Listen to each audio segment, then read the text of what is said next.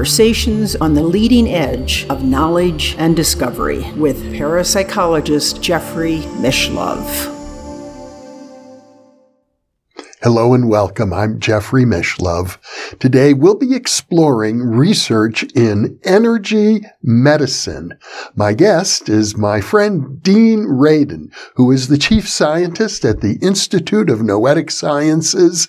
He's also distinguished professor at the California Institute of Integral Studies.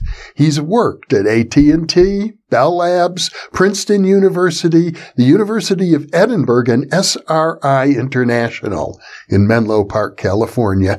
He is the author or co-author of hundreds of scientific articles.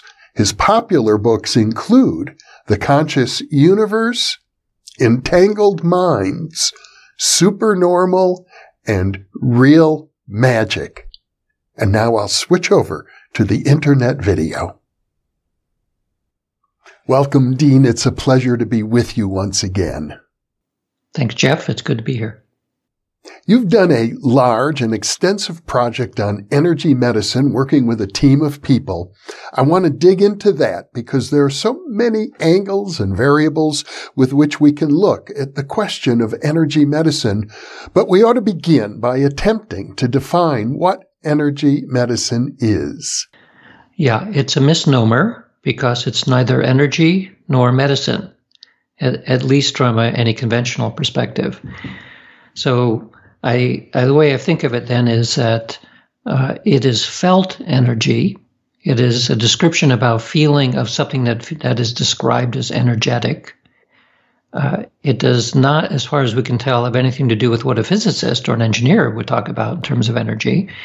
But you also find words like frequency and vibration that are used a lot for by practitioners of this. And what they're describing is what they feel. So it is something like uh, a metaphor, perhaps, or, or a felt form of energy. And medicine, uh, we can think of as a wide variety of therapeutics. It, from an allopathic perspective, usually it devolves down into drugs or surgery. Well, this is not that. This is something else altogether different, which is interacting with an individual who's in some kind of need, and the need is resolved, or at least treated. So, energy medicine maybe is a euphemism because it used to be called subtle energy treatments, and that wasn't very useful either because it's neither subtle nor energetic. Um, so many words have been used over the years to try to gain what is happening here when essentially one person's intention interacts with another person's need, and somehow the need is resolved. So you have people who consider themselves practitioners of energy medicine and they intervene through their focused intention through visualization, prayer, and whatever internal means they may be using.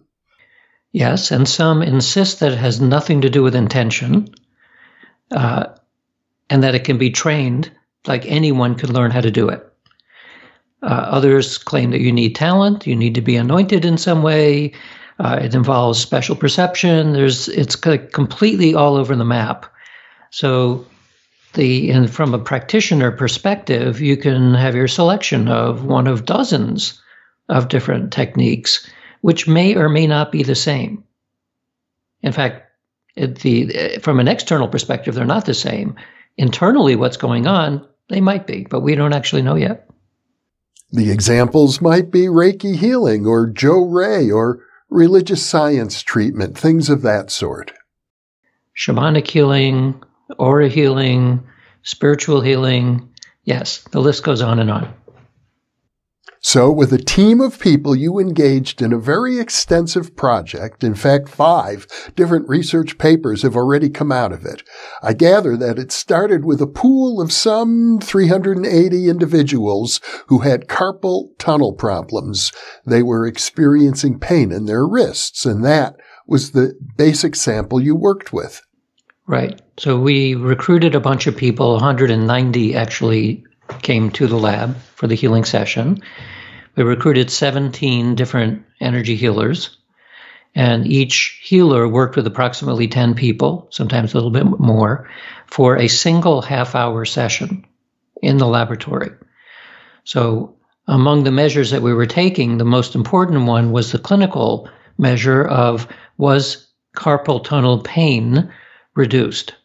And we we don't always talk about it specifically as carpal tunnel pain because in order to use that diagnosis, you need to have neurologists diagnose it as such. So we simply recruited people who had hand or wrist pain and left it at that.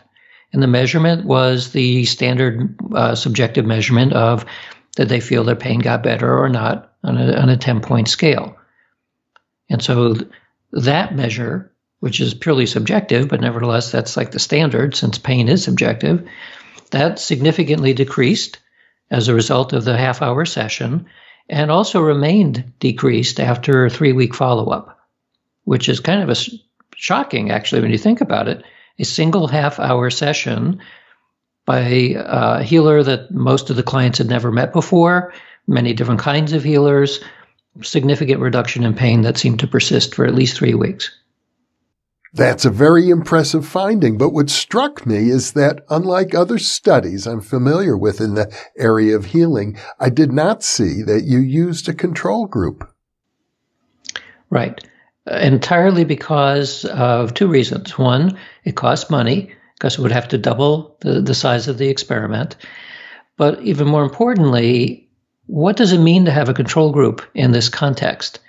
Well, presumably it means to have something like a sham healer or a real healer who wasn't healing. Well, when you talk to healers, they don't not want to heal. It's very difficult for them to be in a context where somebody is in need of something and they're not going to do it.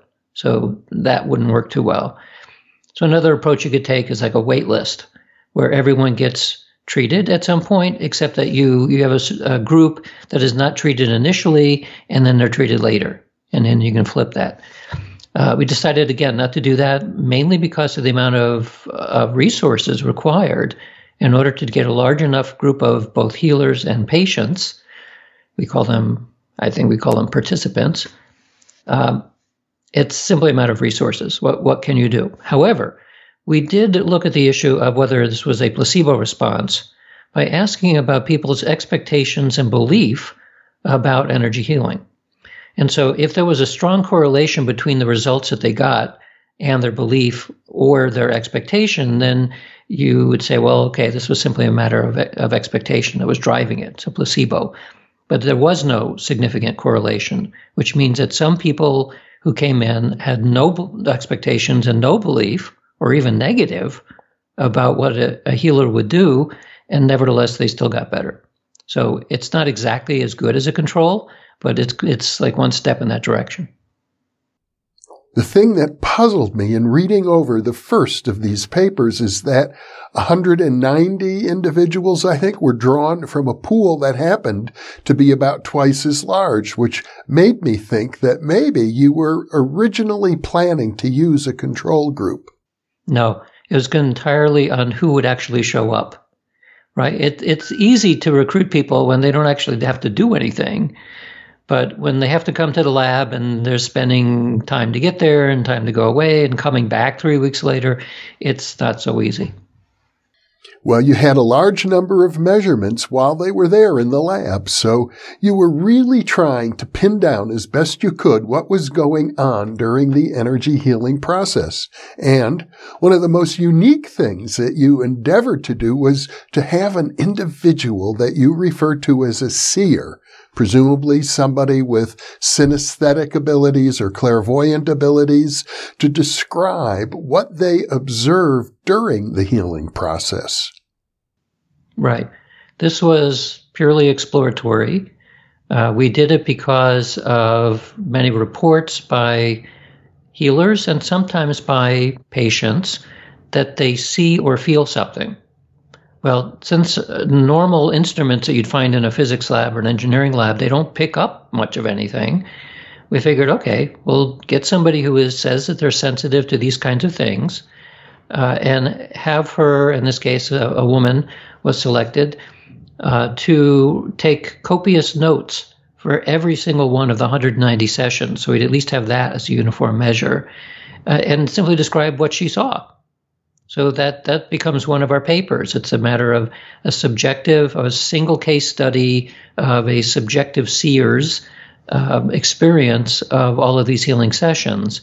And when you do that, you can then do basically a qualitative study where you can find out is there a taxonomy of ways that she perceived, especially in correlation to the results of each session, the uh, subjective and objective results of the session. So that's what that paper was about. And of course, ideally, what we'd have is uh, some kind of recordings of all of the sessions, like video recordings and other recordings, which many, many seers can look at. What we don't know is could they perceive something happening over a video? Well, it'd be nice if they did, because then we could have hundreds of people do it. We don't know if that's even possible.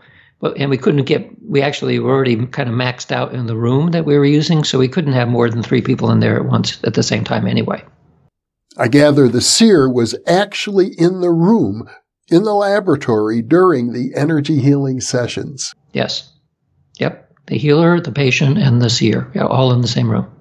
And you did go through a relatively extensive recruiting process in order to identify a person who would be appropriate for that task. We had a number of candidates, and uh, since I was not directly involved in the selection, I don't remember exactly what it was. You probably know better than I do, having just read the paper. Uh, but there was a, a method of selecting uh, the seer to test whether or not their claimed perceptions actually had any objective uh, way of measuring it. So the the one we ended up selecting was actually all of them were in a sense professionals in the sense that they have been involved in intuitive practices and healing practices for a long time. But this particular seer was the one that was selected. Yes, as I recall, they did a sample run with one of the office staff just to see if it made sense to begin with, if there were reasonable correlations. Another interesting study that you did involved an apparatus in the laboratory with the healers involving random number generators of the type I think they were similar to the ones that were used in the Global Consciousness Project developed by Roger Nelson and which, as I recall, you were also involved. Uh, y- yes, kind of except that uh, the, the Global Consciousness Project random number generators produce bits. And so what we have developed is we call it a quantum noise generator because it is taking the guts of a random number generator and recording the noise directly. Yeah, I mean, it's digitizing it, but nevertheless, we're recording noise and not turning it into bits. And the reason for this is because uh, once you have a commercial type random number generator, it's very difficult to reverse engineer what might have happened in the device you can see that things happen, but because of the exclusive or uh, logic gates on the output, it's very difficult to kind of peer backwards and find out why did this bit go this way and that bit went that way. Well, it's all coming basically out of noise from electronic circuits. And so we tap the, the original noise source and digitize that. So we, we had a device that was made by Loren Carpenter uh, that was had multiple versions of this, 16 different uh, quantum noise generators in a single box, and that's what we had running during the the healing sessions. And based on quantum tunneling, as I recall.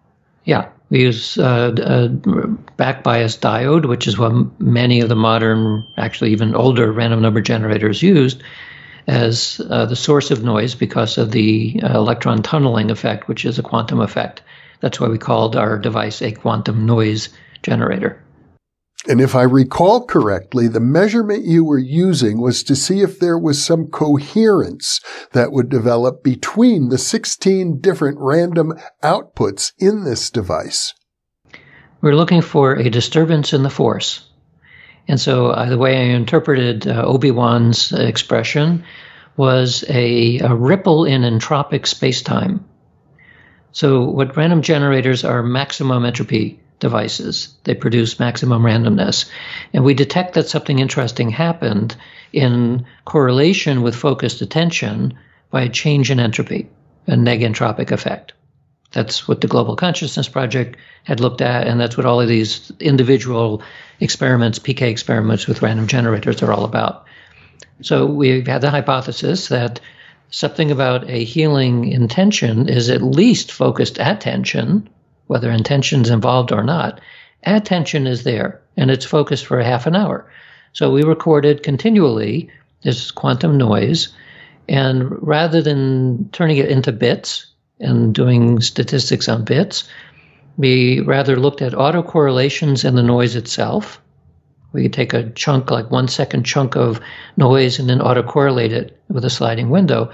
And what you're looking for then is, is deviations in, in uh, uh, as Peter Bancel once said, it's like the stickiness of between the bits. In this case, digitized noise. There shouldn't be any if it's truly noise, uh, quantum noise. There's no relationship at all. But it looks as though when attention is focused in a vicinity, that there is a dependency that shows up in time. So that's an autocorrelation measure.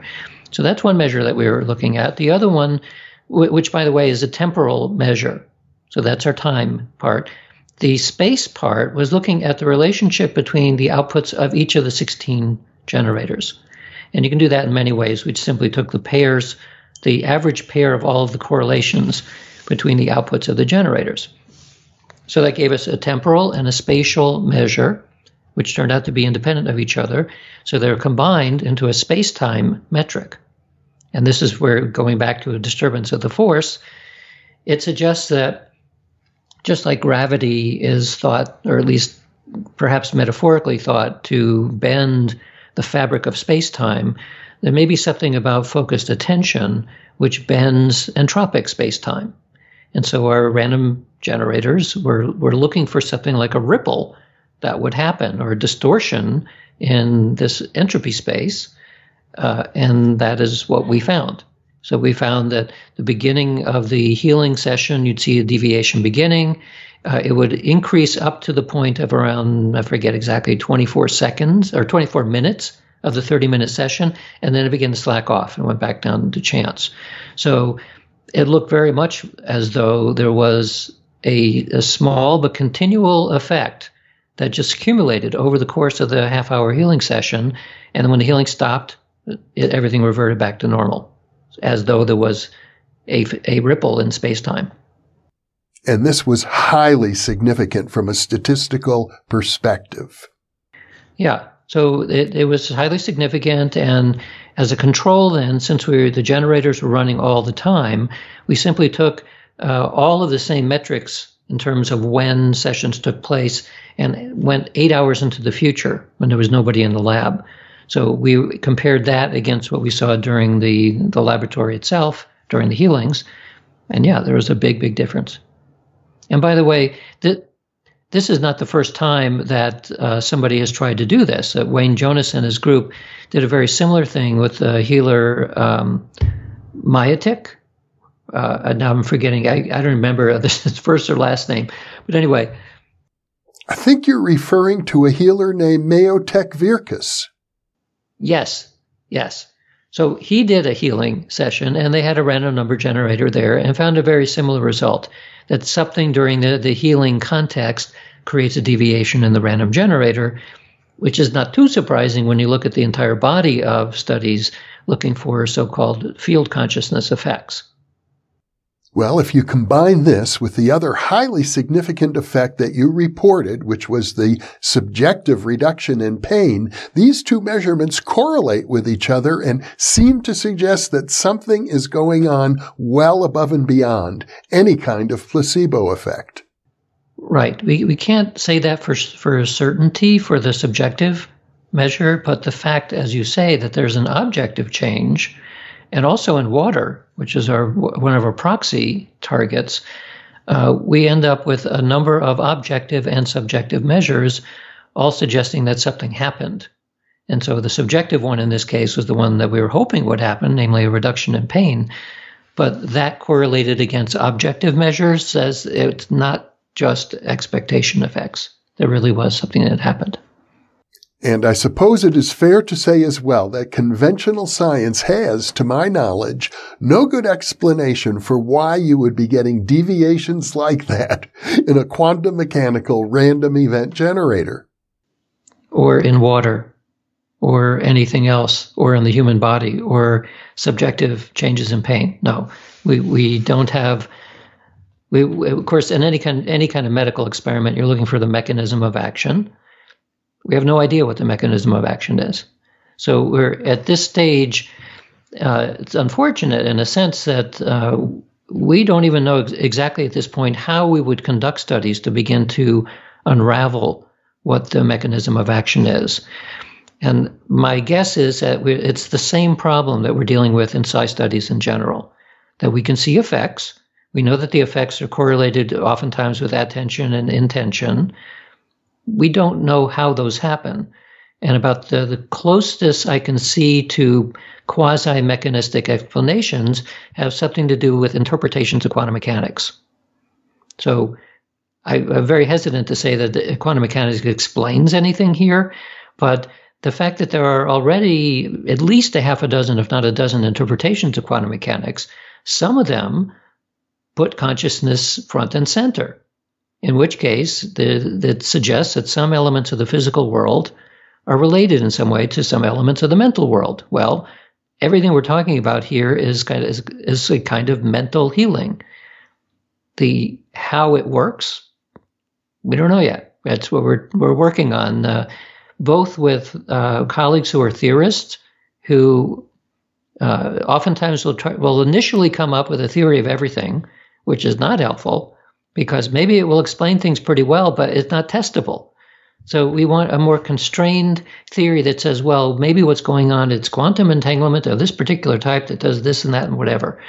Well, then we can test it and see if, if that's a viable idea. But when it comes to this domain, we, we don't have a guiding theory yet.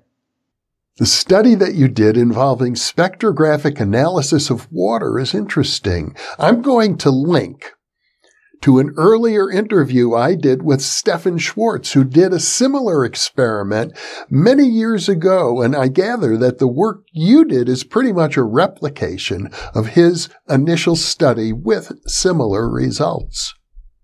Yeah. So we, we did our study with water based on the paper that, that Stephen did, or the study that he did. Uh, he used uh, an infrared spectrometer to look at the molecular change and in water, and we did the same thing. We used a, a very fancy uh, spectrometer called uh, attenuated total reflection Fourier transform infrared spectrometer with a liquid nitrogen cooled detector. And it's measuring a property of water called quintessence, I believe. Um, or no, evanescence. Evanescence. And so th- the idea is that you, if you take uh, infrared beam and you shine it into water, uh, depending on the angle that you hit it, it could either go into the water or it could sort of skim along the surface. So an attenuated total reflection system aims the beam so it skims along the surface and it repeatedly bounces in and out of the water right along the surface. And depending on how much of the infrared is absorbed, you, you're looking at, at its resonance with different molecular states. So you sweep the energy of the infrared from a lower to higher frequency, you see what is absorbed, and you can infer based on the absorption spectrum what is happening to the molecules. So we had a little vial of water that we asked the healer to wear in a necklace, uh, and the same kind of setup in the patient. And we measured the water before and after the healing session for both people. This water, by the way, is a laboratory grade, uh, triple pure kind of water. It's not tap water. You use that kind of water because uh, it doesn't have contaminants in it. Like every, every form of non distilled water will have something else in it. When you do a, a spectroscopy analysis of it, you could see everything in the water, and we just wanted a clean signal. So we used this special water. Uh, we found a uh, no difference pre-post in the water that was around the necklace of the patient, but we did find a significant difference around the necklace of the healer. And the difference that we found was in the uh, the portion of the spectrum, which is what Stephen had found as well, which has to do with the stretching of the bonds, but it could also be the breaking of the bonds. The hydrogen oxygen bonds can be pulled and break, or they can be squished.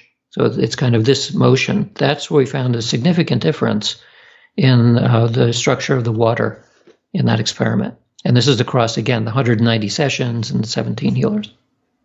That's another significant finding that replicated an earlier study, which is very important. On top of all this, you also looked at a wide range of environmental factors that might have contaminated or influenced or correlated with the findings. And I believe the most significant of these was barometric pressure. Right. We looked at local weather on the day of the test, uh, the geomagnetic field, uh, and a variety of different space metrics, things having to do with uh, solar wind and uh, solar rotation and all of that sort of stuff. Uh, and it, yeah, it's true that barometric pressure seemed to be the uh, local barometric pressure seemed to be the thing that correlated the most with what we found, which is not too surprising because there are all kinds of pains that people get which are also correlated with barometric pressure. So maybe we're simply seeing something that's already known. Like I, I know that my, my body is extremely sensitive to changes in weather, barometric pressure, humidity, all of that. I, I can feel it coming. I feel pain when it changes. So uh, it's not surprising to me that somebody who's already experiencing pain would find that uh, we would find actually on, in the whole that there would be changes in pain depending on what the barometric pressure happened to be. Parapsychologists have for a long time looked at things like geomagnetic fluctuations, local sidereal time, potentially the influence coming from the galactic center, and I think you looked at a number of these variables as well. Yeah, we looked at uh, the so called geocosmic factors, and uh, again, I did that analysis, but it's been so long ago. You know how long it takes between writing a paper and actually having it out? So generally, what I do is I spend a huge amount of attention preparing the paper, writing the paper, getting it out, and then you wipe your mind clean because there's only so much you can shove in there. So unless they read the paper and have, have, uh, know that that's what we're going to talk about, I'm not going to remember the details that well. So you may have to tell me what the, the effect was. I, I think it was a solar variable that, that correlated with the results of the experiment, was it not? What I recall, Dean, is that considering that you were measuring so many different variables, you found a number of interesting correlations, including those we didn't talk about relating to the findings of the seer. But when you then did a correction because of the many different variables that you were analyzing, they became less significant statistically. Right, but some survived the correction for multiple testing. And, and of course, those are more interesting because it means that uh, they might individually be quite significant. It's true that if you look at 50 or 80 variables, some of them are going to show up just by chance. But you can do a correction and you can say, okay, well, these few actually survive the correction, giving more confidence that there really are a real effect. And I, as I said, I think one of them was a solar variable, like solar wind or something like that which, by the way, that particular variable has shown up in psi studies too. As I recall, there was a fascinating study you did related but very different years ago when you were in Las Vegas. You looked at casino winnings and correlated them with the phases of the moon. Yes. Yeah. So we found that most of the jackpots occurred on the day of the full moon plus or minus a day. And interestingly, so we mentioned the Global Consciousness Project. Uh, I did an analysis uh, to see what the data looks like in that database 23 years of data per second. So there's a lot of data as correlated against the moon, and there is a significant effect by the moon. It's not at the new moon or the or the full moon. It's on the transition periods. About uh, uh I think it's called the half moon or quarter moon, where it's it's uh, the midpoint where it has shifted from new to to uh, full. It's halfway in between. That's where you see actually a significant effect, both going waning and waxing in both directions. So uh, I, I don't know what to make of that because the moon's not supposed to do that unless what we're seeing, and I haven't done this yet, but it might be that we're seeing something like a tidal effect, a gravitational effect which would be quite interesting given the, um, I would say, proto theories that some people have that uh, maybe psi is related in some way to gravitational effects. I don't recall specifically which environmental effects showed up in the healing study, but it does seem that from the overall database in parapsychology relating to these sorts of things, many correlations, particularly with geomagnetic activity, have turned up in various studies. Right, right. So the correlation there might be related to uh, um, magnetic storms interfering with the temporal lobe in particular. This is what Michael Persinger group had looked at in, in great detail. And it kind of makes sense to me that if, if you're in a, a magnetically disturbed environment, like during a magnetic storm, our, our brains are full of electrolytes and it works in electrical properties, among other things. So people with uh, sensitive temporal lobes, I imagine that is the metaphor. Their brains get a little bit scrambled when during these storms, and so they're not going to be quite as psychic. So the correlation that is usually found with the geomagnetic field is a quiet geomagnetic field is correlated with improved psi performance, at least for perceptual psi. That may not be true. It could be the opposite for um, psychokinetic type of psi. While we're on the topic, James Spottiswoode did a study many years ago looking at remote viewing research and correlating it with local sidereal time. There was a particular spike in remote viewing success that came up in at least two different meta-analyses at 13 hours and 30 minutes local sidereal time. I don't know if you were looking at that in this study. I don't recall that you were, but while I'm with you, do you have any further reflections on that? Have, have you kept up with the latest thinking on local sidereal time? I think the current thinking is that uh, there is a possible confound in that finding because it's correlated with season. The local sidereal time and seasons are are uh, like two uh, oscillating uh, values that can make one seem as though it's the cause of something, where actually it's the effect of the other. So it is not clear that local sidereal time is one of the main factors. It might have been an accident or a confound as a result of something else. Uh, what the something else might be could be related to the solar period uh, to the season. I mean, solar period is a rotation of the sun or where the sun is in, in relationship to the Earth or the other way around, uh, or even where it is in terms of the relationship to the solar system.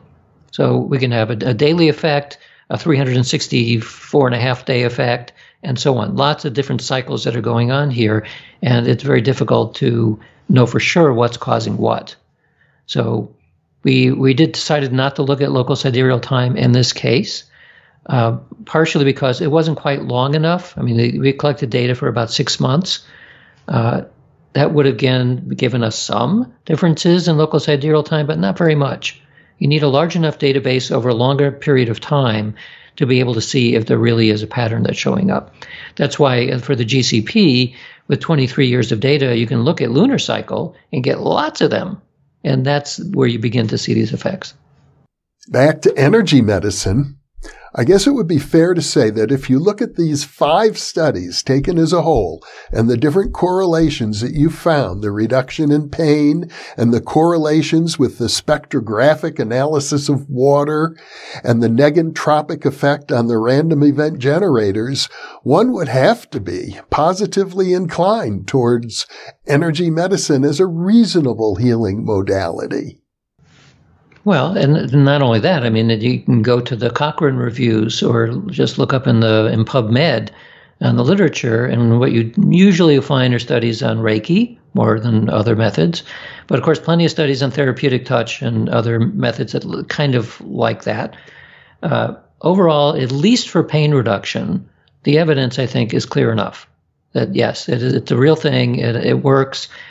Almost certainly involves talent on the part of the healer need on the part of the of the patient, uh, possibly some degree of openness on both sides. Like uh, the healers usually are open because they're doing it, but the patients could or could not be openness, and that I think probably modulates it to some extent. Um, so it works. the, the reason why, and actually in some hospitals, the nurses are using it regardless of what anybody else thinks because they know it helps. The, the interesting question always is, well, then, well, how does it work? Well, it's it'll require some refinement or adjustment or expansion of our paradigm about interactions between people, among other things.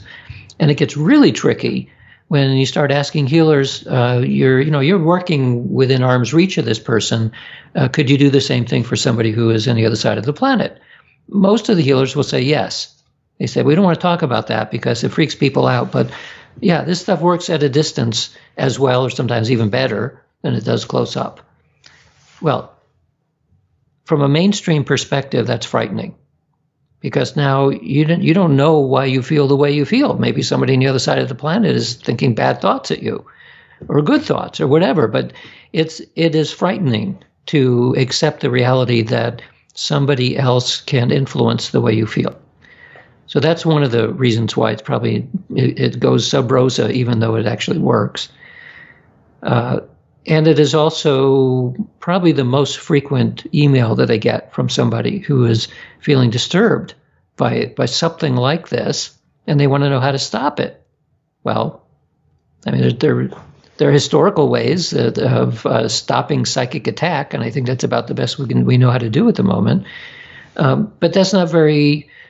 It, it's not satisfying from a, a scientific perspective because it's it's hand waving at this point. We don't really know what's happening.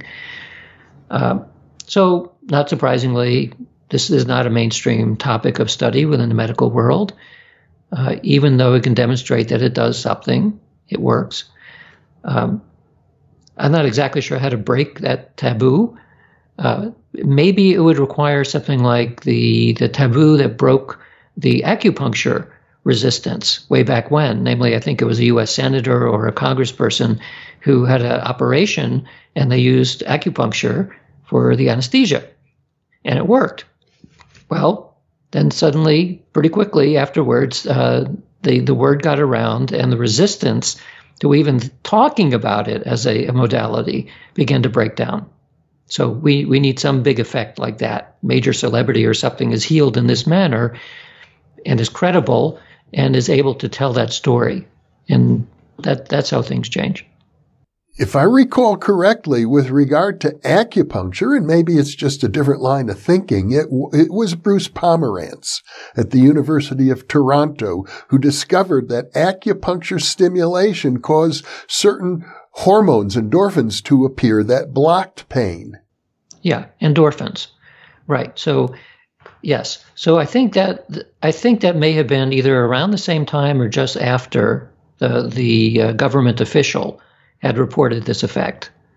Uh, but as you see, then the, these are sociological changes. The announcement about endorphins gave scientists, or at least medical researchers, a sense of comfort that if you poke somebody in just the right place, you can produce a pain reduction hormone.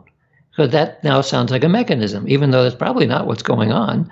It's something way more complicated, but it gave like a like a little bit of oh, okay, now we can accept this because we have a kind of a, an explanation.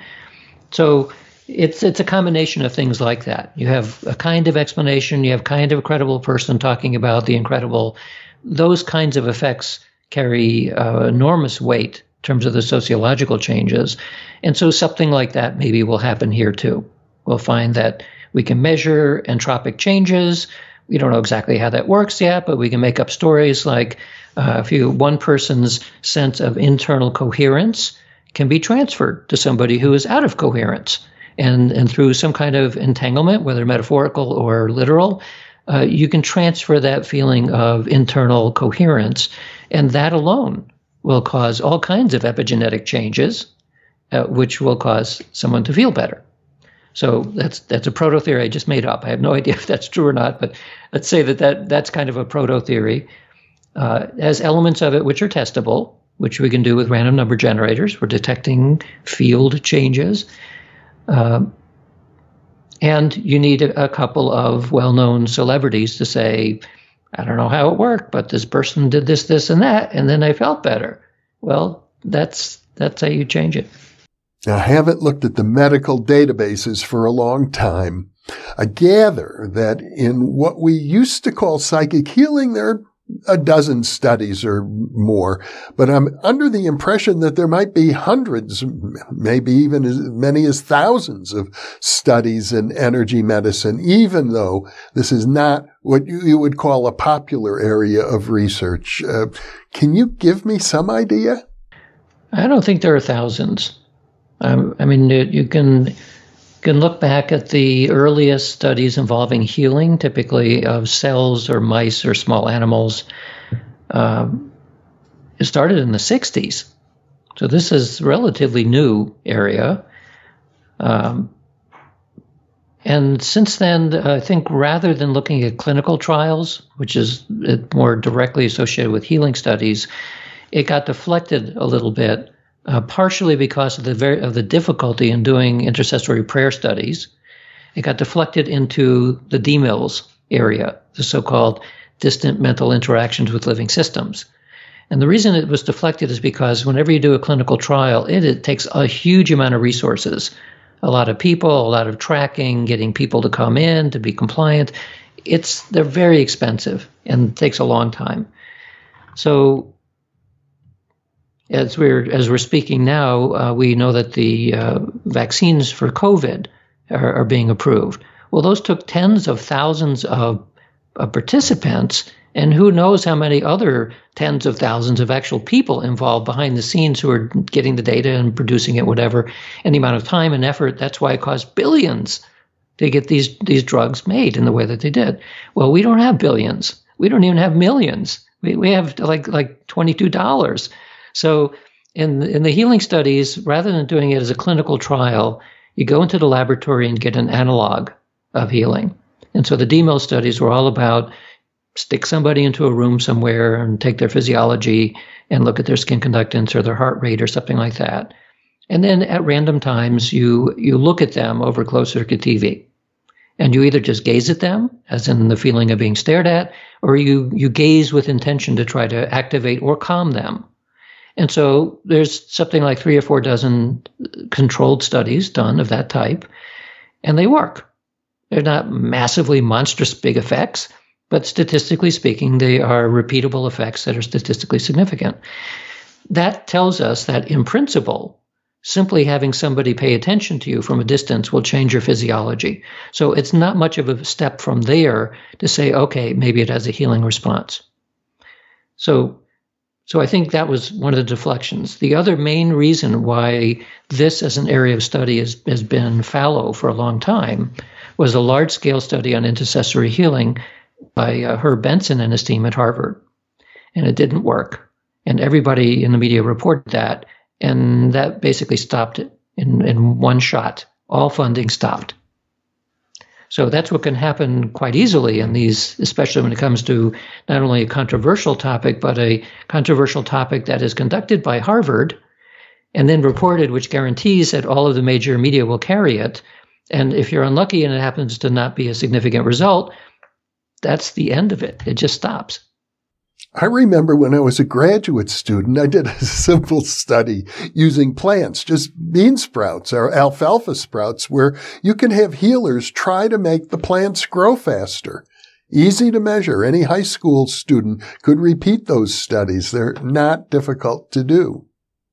Yeah, and people today are using similar things with, uh, they make a, a batch of rice and they put rice in different buckets and then they, they put healing words on some of the buckets and nasty words on the other buckets. And the claim typically is that the the rice getting the healing thoughts uh, are, remain fresh, or at least they don't become horrible uh, fungi messes after a couple of days. Um, and doing that personally, somewhat, you know, I mean, you don't have to believe what anybody says about such things, but doing it personally has a big effect on people who try it. So we've done studies uh, using plants as well, and you see pretty big effects under controlled conditions. Uh, that's what has convinced me, right? I've, there are many things you could read about, and you never quite know to believe it or not. In my own case, the things I end up believing in are ones that I've been able to replicate myself. And that's a limited subset of the entire universe. but it's it's it, the thing which has driven me always has been curiosity, and so the uh, curiosity drove me to test the things that I could, and I wouldn't say everything, but most of the things that I've studied in in terms of psi, whether it's a healing effect or simply an influence of a of a physical system in some way, it convinces me that it's a real phenomenon, even though I still don't have a good idea about how it works. Dean Radin, this has been a great pleasure to learn about your latest research. I'm thrilled to have this time with you. I'm also very happy to let our viewers know that on January 17, 2021, you will be available for a live stream video on YouTube where you will be fielding questions from our viewers. So, Dean, thank you so much for being with me. My pleasure. And for those of you watching or listening, thank you for being with us.